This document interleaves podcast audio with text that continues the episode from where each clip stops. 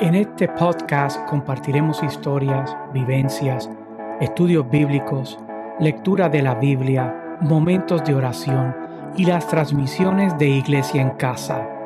Comencemos con el episodio de hoy.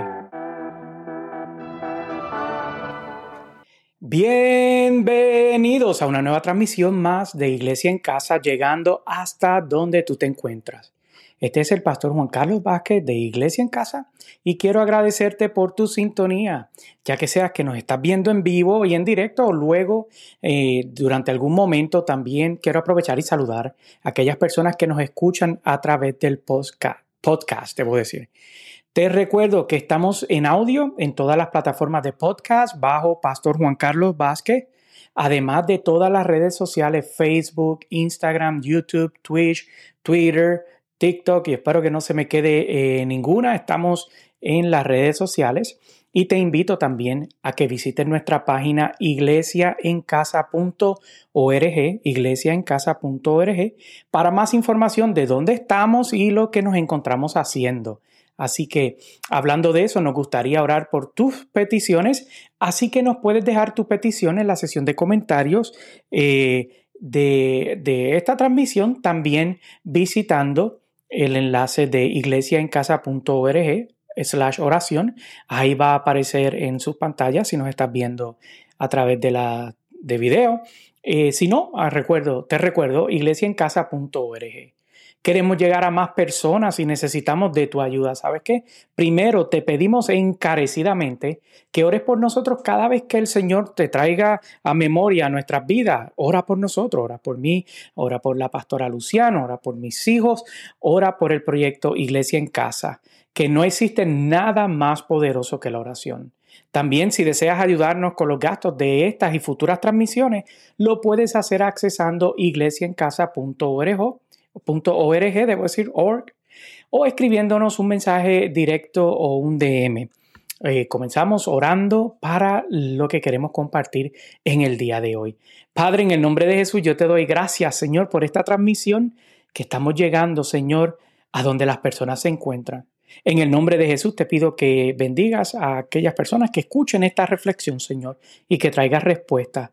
También oramos, Señor, por cada una de las peticiones recibidas pidiéndote, Señor, que tengas a bien contestarlas. En el nombre de Jesús, te damos gracias, gloria y honra. Amén y amén. Ahora sí.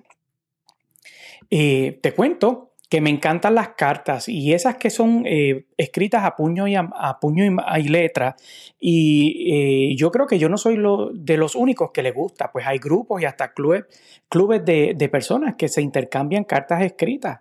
Las cartas escritas a puño y letra, en mi opinión, sobresalen porque requieren intención, paciencia y deseo.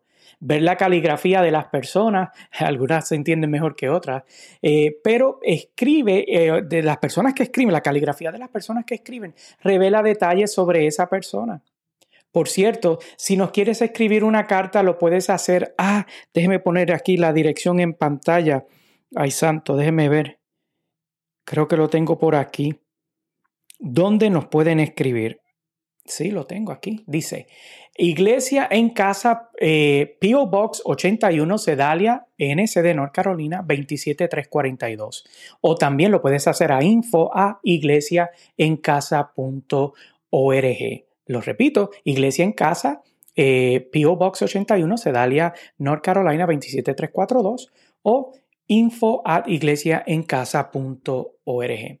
Y hablando, o continuando hablando de cartas, recibir una carta viene cargado de incertidumbre sobre aquello que el autor quiere dejarnos saber. Y la Biblia está llena de cartas y otros libros dirigidos a personas, grupos, naciones, comunidades de fe, localizadas en distintos lugares y en distintos puntos de la historia y a otros destinatarios. Un dato curioso es que en el Nuevo Testamento encontramos que Teófilo fue recipiente de al menos dos eh, libros eh, que fueron escritos. Uno fue el Evangelio según San Lucas y el otro el libro de Hechos.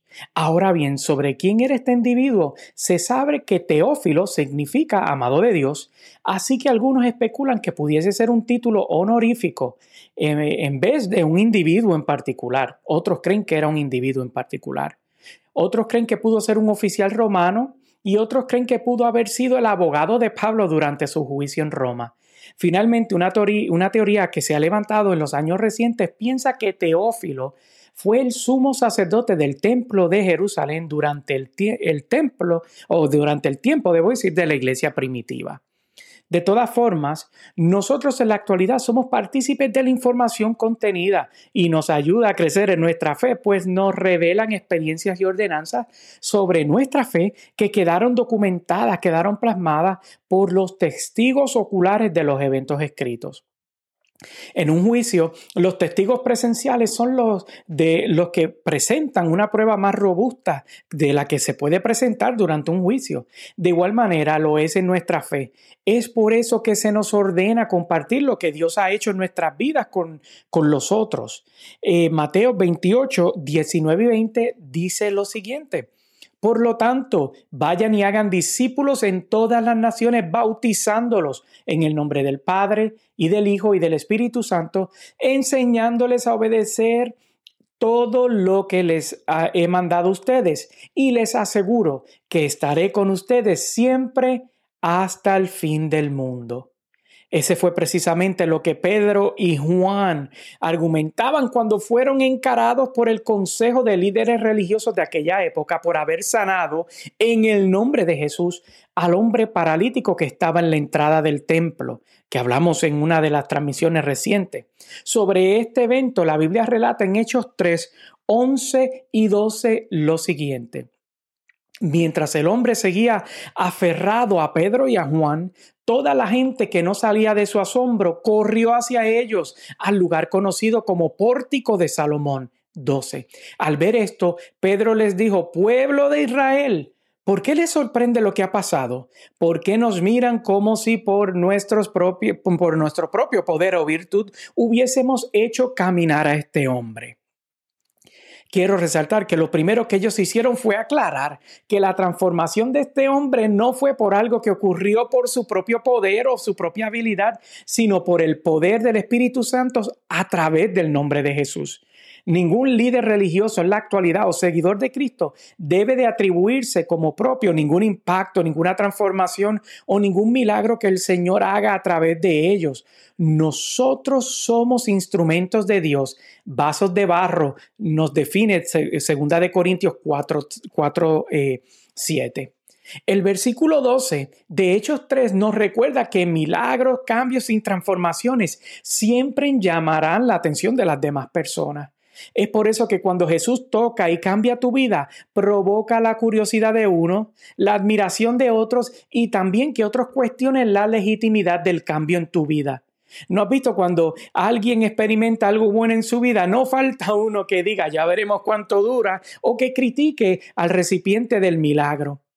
Lo que la Biblia nos revela en el mismo capítulo 3 es que Pedro y Juan aprovecharon esta oportunidad para hablarles a las personas sobre cómo fue que ocurrió el milagro del paralítico. Le dijeron lo siguiente, que Dios había glorificado a Jesús a través de ese milagro en el versículo 13. El versículo 15 dice que aunque habían rechazado al autor de la vida matándolo, Dios lo había resucitado, refiriéndose a Jesús. El versículo 16 dice que el milagro había ocurrido no por sus propias habilidades, sino por la fe en Jesucristo. Te comparto exactamente lo que dice el verso 16 en esta transmisión. El verso eh, Hechos 3:16 dice, por la fe en el nombre de Jesús, Él ha restablecido a este hombre con quien, con, con, a quien debo decir ustedes ven y conocen. Esta fe que viene por medio de Jesús lo ha sanado por completo como les consta a ustedes. Les dice que nuestros pecados pueden ser borrados, pero requiere un arrepentimiento y una nueva relación con Dios, provocando tiempos de descanso de parte de Dios. Eso es lo que nos revela el verso 19. Pedro y Juan le decían estas cosas a este grupo que se encontraba alrededor del templo, personas que habían experimentado religión pero no salvación. Hay una gran diferencia entre la religión y la salvación. La una carga, la otra trae gozo y paz. La una impone reglas y prohibiciones, la otra ofrece un estilo de vida que te acerca a Dios. La una trae muerte y la otra trae vida. Entonces, ¿qué podemos eh, aprender de esta experiencia que quedó registrada en este capítulo de Hechos? Que podemos ser recipientes de milagros de parte de Dios, que debemos de compartir con otros lo que Dios está haciendo en nuestras vidas, que nuestros milagros no son solo para nosotros, sino que serán un instrumento que Dios usará para que otros se acerquen a Él. Que la fe en Jesús es necesaria para que Dios se manifieste en nuestras crisis y problemas, que nuestros pecados pueden ser perdonados y borrados si nos arrepentimos y nos volvemos a Dios. Un milagro abrió la puerta para que una multitud que necesitaba a Dios lo encontrase, un milagro como el tuyo. Y la verdad es que estamos tentados a enfocarnos en lo que no tenemos en vez de celebrar aquello que nos ha sido dado. Si tienes vida, eres portador del mayor milagro que, todo, que todos podemos recibir. Después de todo, 39 millones de espermatozoides de, de, 39 millones de espermatozoides, tú ganaste la carrera y llegaste a fecundar el óvulo. No está nada mal para una carrera tan reñida como esa. Así que te invito a recibir ánimo si estás en la espera de un milagro. Si ya recibiste un milagro, no dejes de compartir lo que Dios ha hecho en ti, pues tú eres un vaso de barro que Dios quiere usar. Si somos testigos de un milagro en otros, entonces aprendamos sobre cómo la bendición de otros nos puede acercar a Dios. Recuerda que tu vida no es otra cosa que una carta milagrosa para con otros. ¿Me acompañas a orar? Padre, en el nombre de Jesús, yo te doy gracias por esta palabra, Señor, que nos recuerda quiénes somos en ti, Señor. Y que todos podemos estar a la expectativa de un milagro, pero también todos, Señor, somos un milagro. En el nombre de Jesús, yo te pido, Padre, por cada persona que escuche esta palabra, que reciba fuerzas, que reciba ánimo y reciba dirección. Gracias, Jesús. Amén y amén. Te recuerdo que este fue el pastor Juan Carlos de Iglesia en Casa. Así que nos vemos en una próxima transmisión. Sean todos bendecidos.